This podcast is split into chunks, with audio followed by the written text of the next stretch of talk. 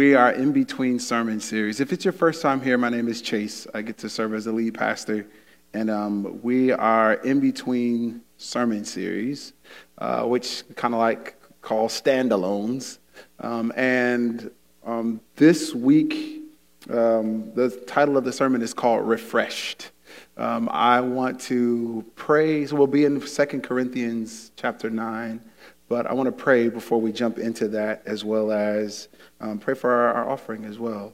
So, um, Father, thank you for how we get to worship you um, in the many different ways. Uh, um, because um, worship is about surrender, uh, the ways in which we can surrender and you be honored in it um, are numerous. And so, Lord, we continue to worship we thank you for how you have um, provided for our homes, our households, our families. We thank you for how you've provided for us. And as we give tithe and offering, we do so out of um, sacrificial generosity, Lord. We do so uh, in gratitude, but also, Lord, we do so with the full anticipation that you will multiply that which we bring to you to do amazing and miraculous work with it. We trust you with that.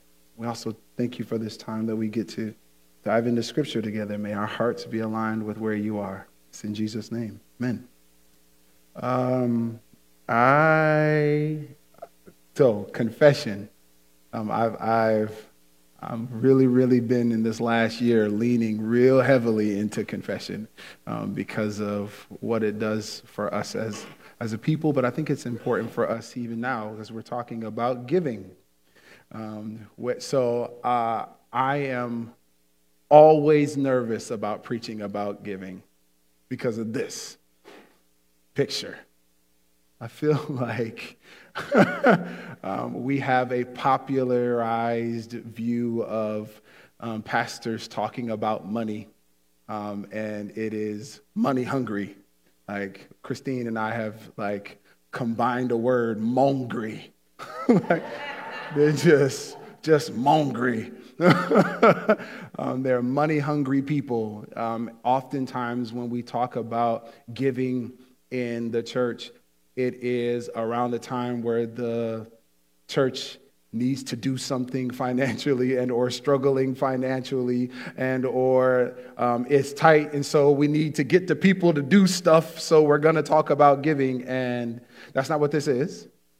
Um, I, the confession is i'm always nervous to talk about giving but it's because i know that we live in a time in the church's history where there is a lot of um, uh, what's the word? Insecurity um, and lack of trust with pastors and money. Let's just be real. There's whole social media pages dedicated to what pastors are wearing um, um, to basically say they're doing too much with the church's money. And um, so I, I, always come to this nervous. Um, this past Monday, um, generally speaking, the way a standalone sermon works, um, Tuesday morning, I get up and I start praying, Lord, what are we talking about on Sunday? Um, and this was the first thing that came to mind, and I immediately got like, okay, oh, all right. Maybe we can just talk about stewardship. so I spent like the first half of the week like planning a sermon about stewardship because that feels like it feels better Um, and, and then I was convicted halfway through the week because that's not what I said. like, that's like Holy Spirit, that's not what I said. I said giving. uh, and, um, and so I want you to know I come to this with some apprehension, but it's not because I don't believe what Scripture says about giving. It's not because I don't believe um, that it's a part of the culture of the kingdom of God for us to participate in ministry and participate in the culture that our Father has laid out for us through generous giving. I'm, I don't, it's not that. I believe that wholeheartedly. I live that. Um, but I recognize that um, I'm not the only voice that speaks about giving. So pray for me. I want to actually, I want us to be able to go sincerely with, into this place. Um, so this sensitivity isn't going to keep us from talking about it, though, and we're going to be in the whole chapter of Second Corinthians. The whole chapter. Um, Second Corinthians is at the very least a you know, a letter. We know it's a letter written from Paul to the church of the Corinthians, um, but, excuse me, the church of Corinth. But what we don't know is which letter this is, right? We don't know. It says second, right? I know some of you are like, that means it's the second letter. Quite. it's just the second one that shows up in here, right? Like if you if you have a string of email correspondence with your boss, but there's only two of them that are relevant for the whole team, then you might have just those two emails that show up. Well, this is what this is like. There is a there's a string of correspondence between Paul and the church of Corinth, and there were two that was that early church leaders thought, hmm, this is important for all of the church to know. So we're going to name these ones first and second Corinthians, right? That's the best way for us to think about this. So we don't know in terms of like which letter this is, um, but we do know from both First Corinthians and Second Corinthians, it's very clear that this church, they have questions and Paul has a relationship with them. And that should set up where what we're talking about today. This is Paul speaking. He starts in verse one. I really don't need to write to you about this ministry of giving for the believers in Jerusalem. So we're going to pause there for a second. Um, there's a number of different ways that we need to talk about giving before we jump all the way in. Paul is speaking specifically to the Corinthians about them giving financial gifts to the church in Jerusalem, right? There's some compelling reason which we don't fully understand all the details of that compelling reason, but it would be like just be like me saying to you, like, hey, there is a church in in uh, Namibia that really could use some help. Let's send them some funds. That's the same kind of situation that, that we're talking about here. But when we talk about giving in its totality in Scripture, we have to go way back, Old Testament right? There's this idea of tithe that comes from the Old Testament. And this idea of tithe that comes from the Old Testament really has to do with two things. It has to do with making sure that people who are who do not have have food and making sure that the priests can eat. Some of you are like, "What?" Like we like that's actually ultimately that's what happened with the food. Yes, it is something they offer to God. It's a part of their worship. But the priests didn't have land and they didn't have sheep and they didn't have cattle. Their primary responsibility was taking care of the temple and the people. So God made a way for them to be able to eat by being able to eat the offering that people would bring as they're saying, God, you you have been so faithful in providing for us. We want to offer this to you. Those priests would have the hamburgers right? That's basically that's how that works. I know that for some of us that made that feel very unholy. But I want us to be real about the fact that there is a, the holy part of giving is your sacrifice. The other part is just practical. It's normal. It's just every day. Right? That continues throughout all the Old Testament, even into the New Testament. It's this idea that ministry has to happen and it's a very practical thing. So when we transition from burning up grain and burning up beef to giving of our finances, it's the exact same heart behind that. As I trust God's faithfulness in, my, in providing for me, I can surrender this. I don't have to feel this sense of um, uh, depravity and I don't have to feel this sense that I might not have enough because I can trust God. And so I'll give this and make sure that those who don't have anything and those who are also and ministry for us as a whole it continues to function right that's the practical side of that so paul is that's something that they would have already known So I really don't need to write to you about this ministry of giving. They already have this as a foundation. But he starts to talk about it with them anyway. In verse 2, he says, For I know how eager you are to help. I have been boasting to the churches in Macedonia to give you in Greece, uh, excuse me, that you in Greece were ready to send an offering a year ago. I mean, they, he's telling them they already prepped this a year ago. In fact, it was your enthusiasm that stirred up many of the Macedonian believers to begin giving. Pause. That should bring one thought to our minds immediately. My enthusiastic generosity encourages others to give generously. And that's just how that works. My enthusiastic generosity encourages others to give generously. Proverbs is a wealth of knowledge as it relates to giving and the, and the concept of generosity in Scripture. If you want to understand God's heart about what we do with our finances, read Proverbs. It's the whole book is littered with how that functions. We're actually going to read a portion of scripture in Proverbs in just a little bit. But this idea of generosity is not something that is just new to the, to the Corinthians. It's not new in Macedonia. It's not new in Jerusalem. If you have considered yourself to be a part of the family of God, this is how this family gets down. and so, something that we all keep in mind is when I give generously, it perpetuates that kingdom culture of giving generously. Keep moving. But I'm sending these brothers to be sure you really are ready. That's the next verse. Um, as I have been telling them that your money is all collected. I don't want to be wrong in my boasting about you. We would be embarrassed. Okay, wait. so go to that, that portion of scripture for me. It's verse 4 says we would be embarrassed not to mention your own embarrassment. If some macedonian believers came with me and found that you weren't ready after all i had told them. So we got to remi- we have to remind ourselves this is a letter right? Some of us read that and we're like we get lost in what that is. That's like i have been bragging about how about how generous unison is.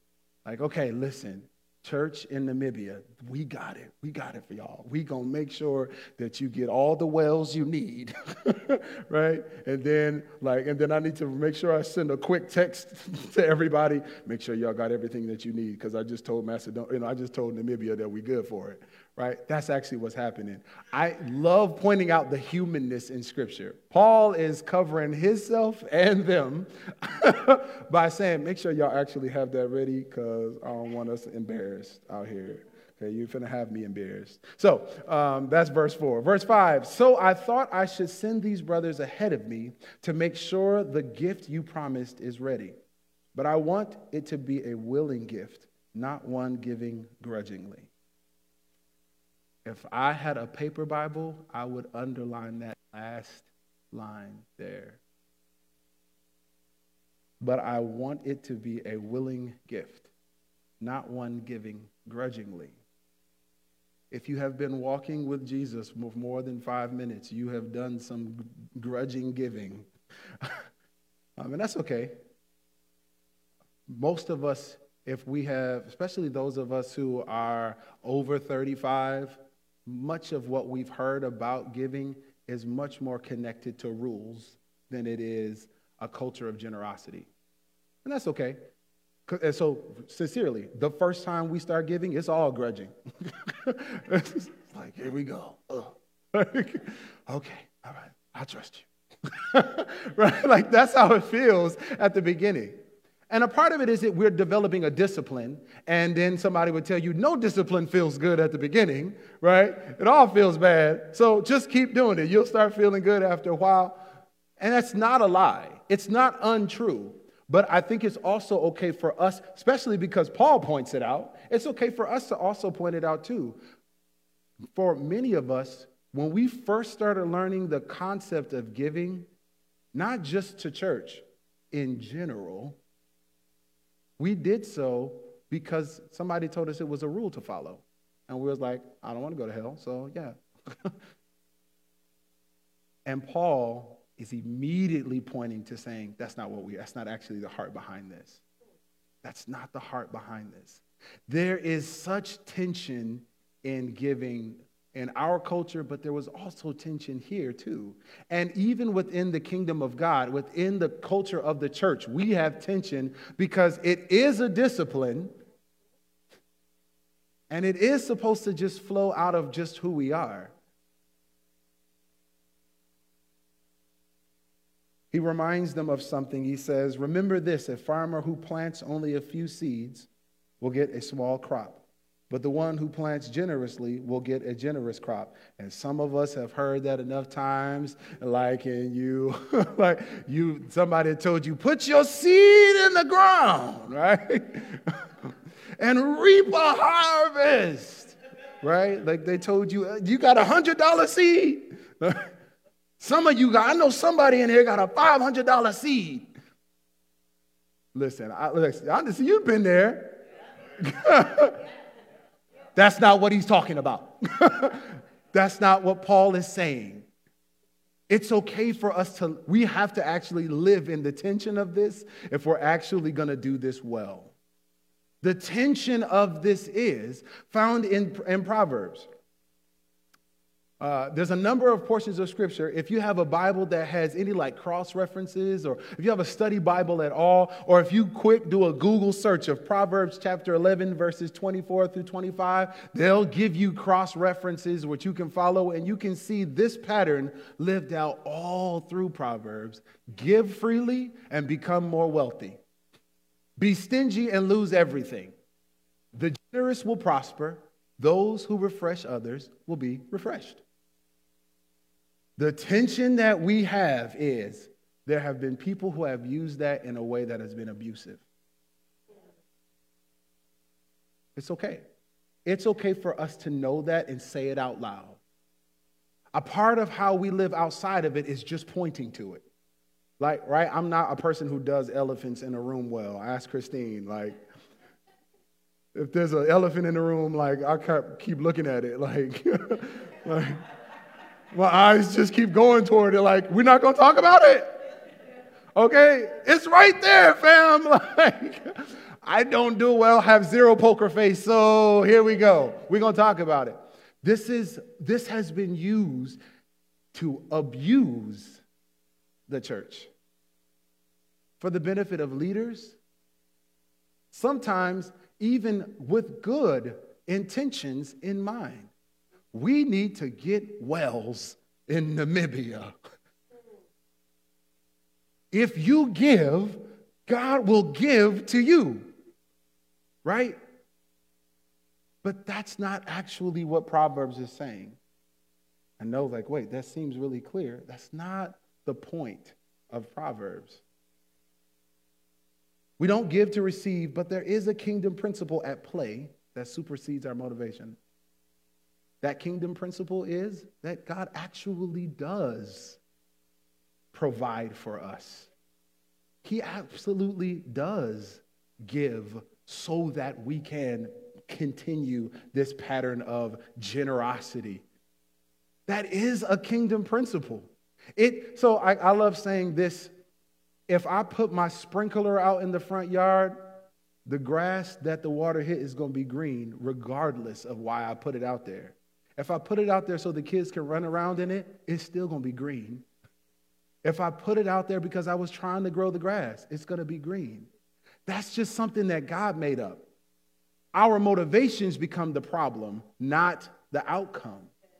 So some of us become so motivated by God said, if I give, then I'm going to be wealthy, that we forget that the heart behind any reason He would give is so that we can be generous with it. The heart behind it isn't so that you get what you want.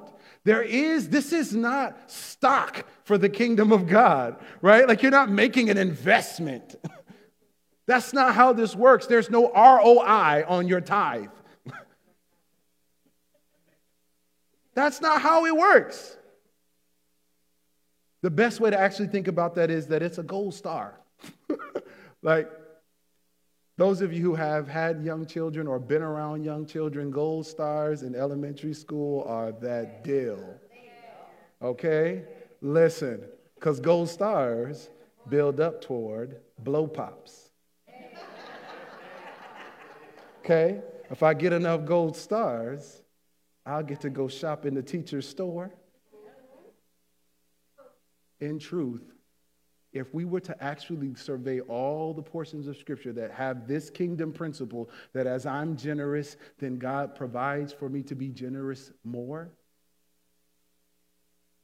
it's more like positive reinforcement for a behavior that is that we want to see in the kingdom of God. That really is what that is. That really is the best way to say it. It's not a reward. It's not your payment. It's not that I owe you something. So, oh, so like you gave me a loan, so I'm about to. There's even portions of scripture that actually use that word, right? There's a portion of scripture that says that if you give to those who are in need, you lend to the Lord and he will repay. That's not the heart behind it. We take a very capitalistic way of thinking into scripture, and the Bible is not a capitalistic economic system.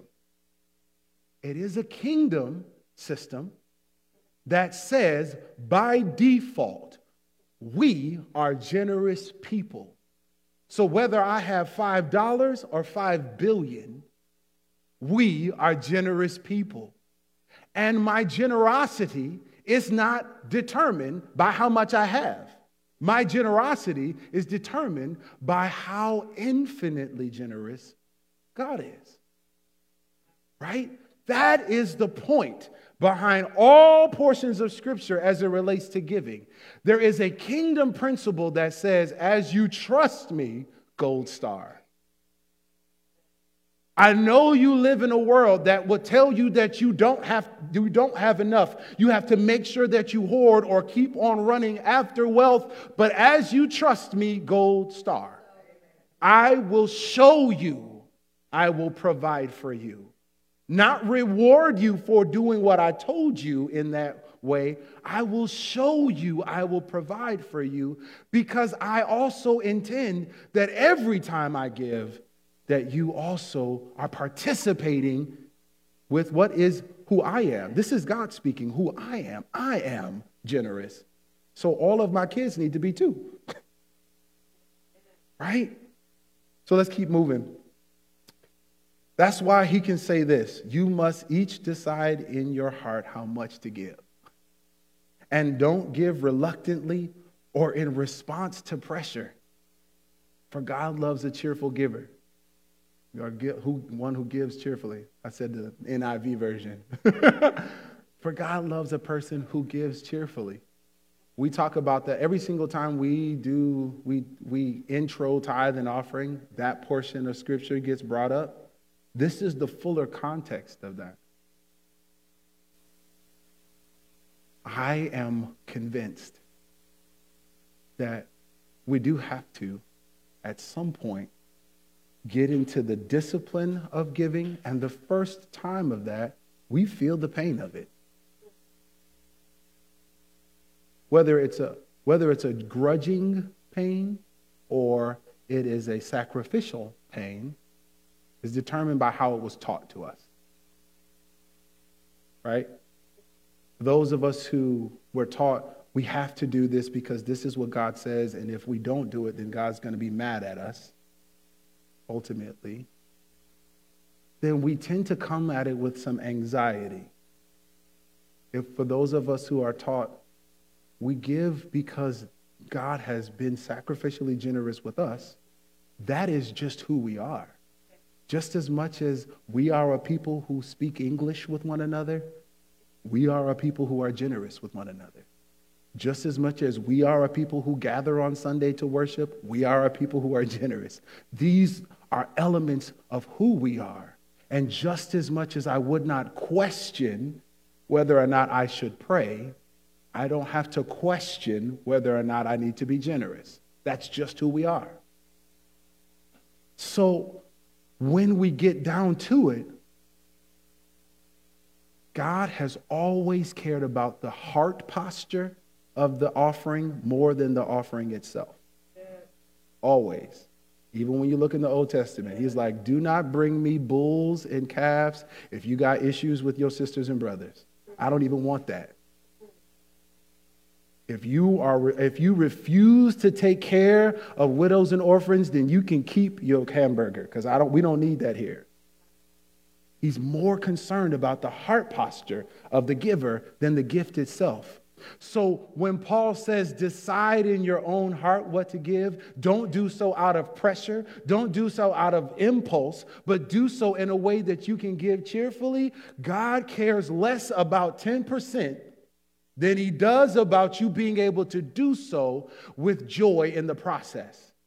And here's what I absolutely believe because I've seen him do it in my life, in the lives of others. When we start off at a place where I can give joyfully, then I actually anticipate, I get excited about giving more joyfully.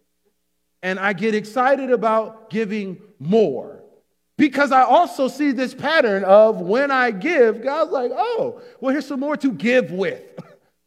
you guys, oh, here's some more to give with and my 2% turns into 10, which turns into 15, which turns into 20, which turns into me giving people my shoes, which turns into people giving people cars, which turns into giving people coats, which turns into giving people stuff, and it has nothing to do with how much I make anymore. Generosity is who we are. Christine don't like that I gave away shoes, y'all. That's why she back there laughing. But listen, she bought me some shoes and they were fly. But we were giving shoes to people who didn't have shoes. and I thought to myself, somebody needs a size 16 somewhere, right? This is who we are. And she's been able to buy me other shoes too. right? So I can give them away. no. okay. This is who we are.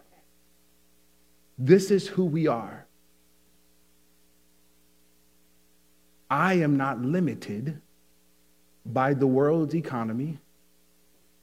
I am not limited by the career that I have. Yeah, there are boundaries. I get that. But boundaries aren't the same thing as limitations. If I am in intimate relationship with a limitless God, then I don't have to be concerned if the spirit of generosity is going to cause me to go bankrupt.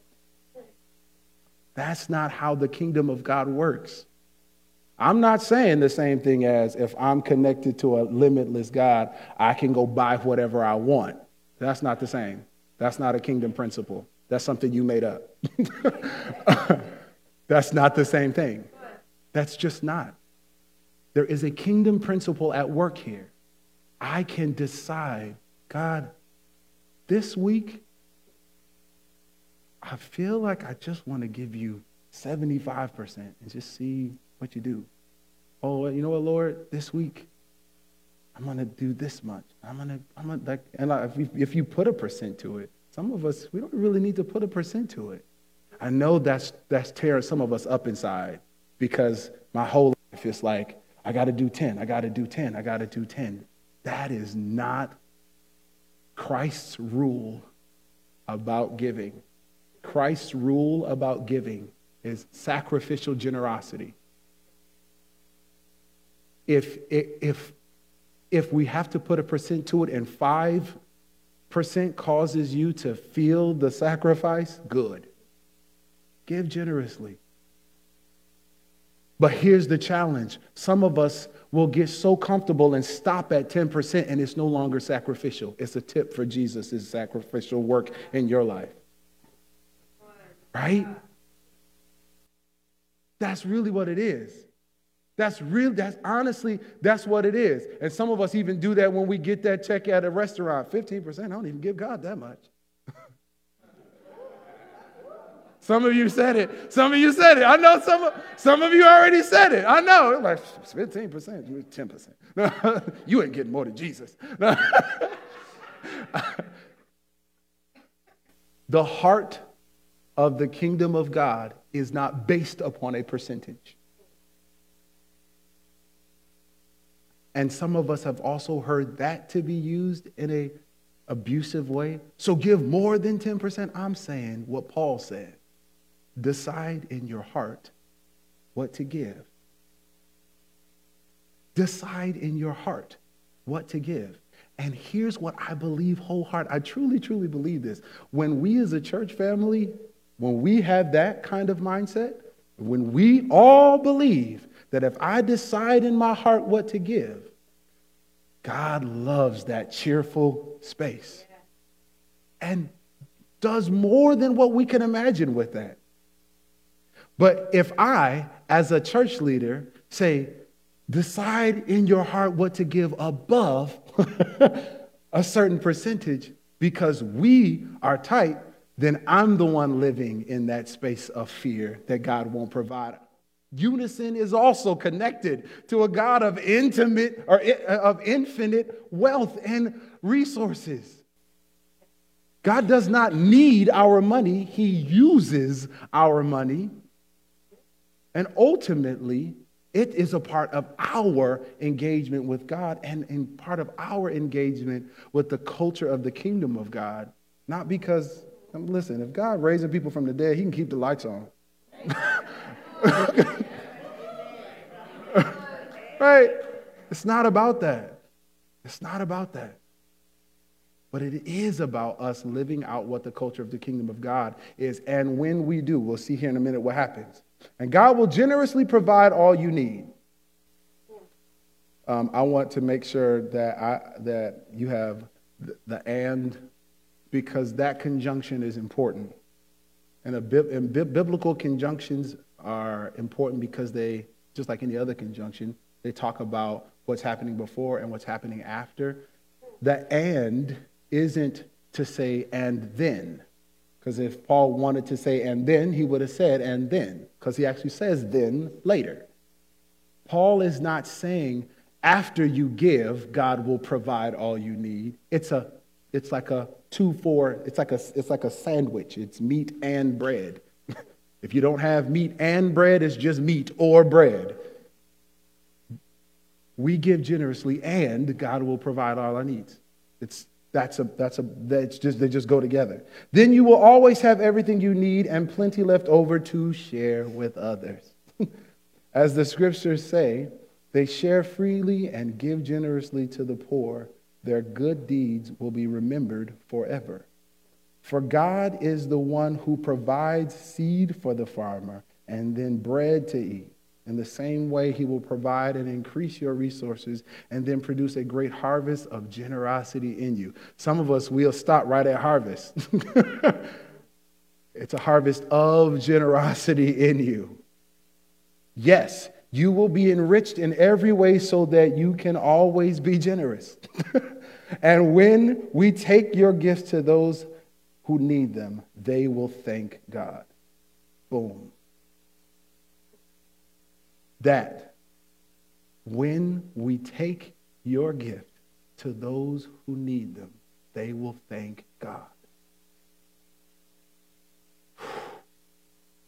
A part of why we are a culture of generous people is because that generosity points to God. Everything we do needs to point to God. Everything we do needs to point to God. It doesn't need to point to how much we make. It doesn't need to point to how much I sacrificed. It doesn't need to point to how cool we are that we do these things for churches all over. It needs to point to God. And that's what happens when we live in a culture of generosity is that when the people receive it, they will thank God.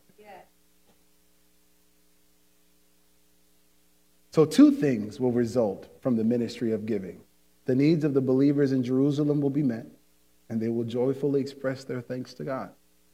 As a result of your ministry, they will give glory to God for your generosity to them and to all believers will provide, excuse me, will prove that you are obedient to the good news of Christ, the gospel of Christ, which in and of itself is a sacrificial, generous gift, sacrificially generous gift. And then, excuse me, and they will pray for you with deep affection because of the overflowing grace God has given to you Thank God for this gift too wonderful for words. Fam, I told you I come to the idea of talking about giving with some anxious feeling, some anxiety because of how we've talked about giving, but Scripture is actually super clear about what giving looks like in the kingdom of God. It is. If we come to it with this idea that there's not enough to go around, if we come to it with this idea that there's not enough to go around, I will put a ceiling on how good God is. And if my ceiling on how good God is is here, then I only have a little bit of room to live out that generous culture of the kingdom of God. But if there is no ceiling, if there is no ceiling, then I can be generous and say, God, I trust you. Chase, are you saying that we should just all like give away all of our checks? Nope. I'm saying you should decide in your heart what to give because that's the rule. Decide in your heart what to give. And do so with two things in mind. We are a generous people. The church, Christians, people who follow Jesus, are a generous people. And when we live out of that culture, the people who are recipients of that generosity, thank God. That, that has to be where our hearts are pointed toward. That has to be where our heart is. It can't be that if I, I got, now that I'm on this road of generosity, I have to keep giving or God's going to stop blessing me. No. That's a whole nother kind of fear that we're not supposed to operate in giving. I'm like, I'm really hoping for this new house, so let me just give a little bit more, because if I give a little bit more, then ha! no. No, that's not a thing. That's not a thing. But also living in the tension of those of us who not master the skill of giving, embrace the culture of generosity,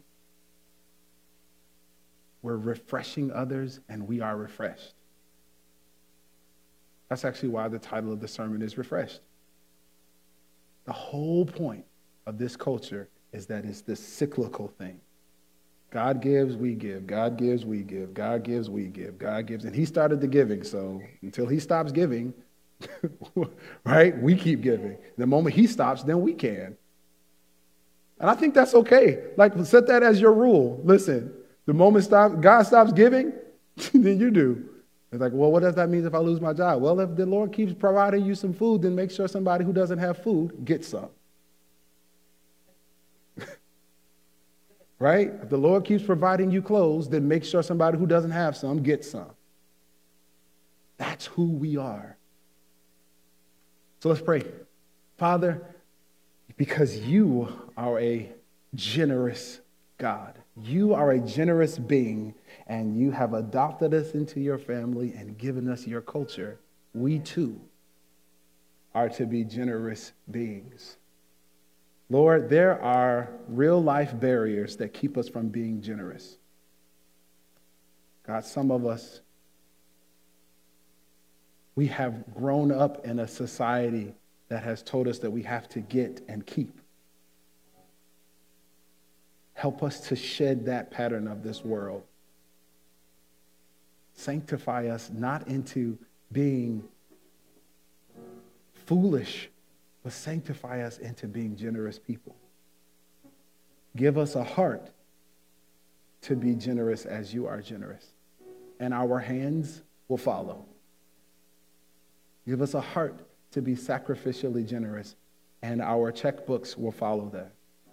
Our closets will follow that. Our pantries will follow that. Ultimately, we want to live as you live. Because when we live as you live, then the people will thank you. Humanity will see you. And that is far more of a reward and gold star than anything that we can get financially. May you be glorified, God, in how we give. We trust you. Lord, where, Lord, that fear exists in us, cleanse us from that. And give us grace to baby step trusting, even if that means we start with just deciding a small amount and decide a little more and decide a little more and then go back because we need to side a little less and give us a dynamic listening to you so that we can do so joyfully. In Jesus' name, amen.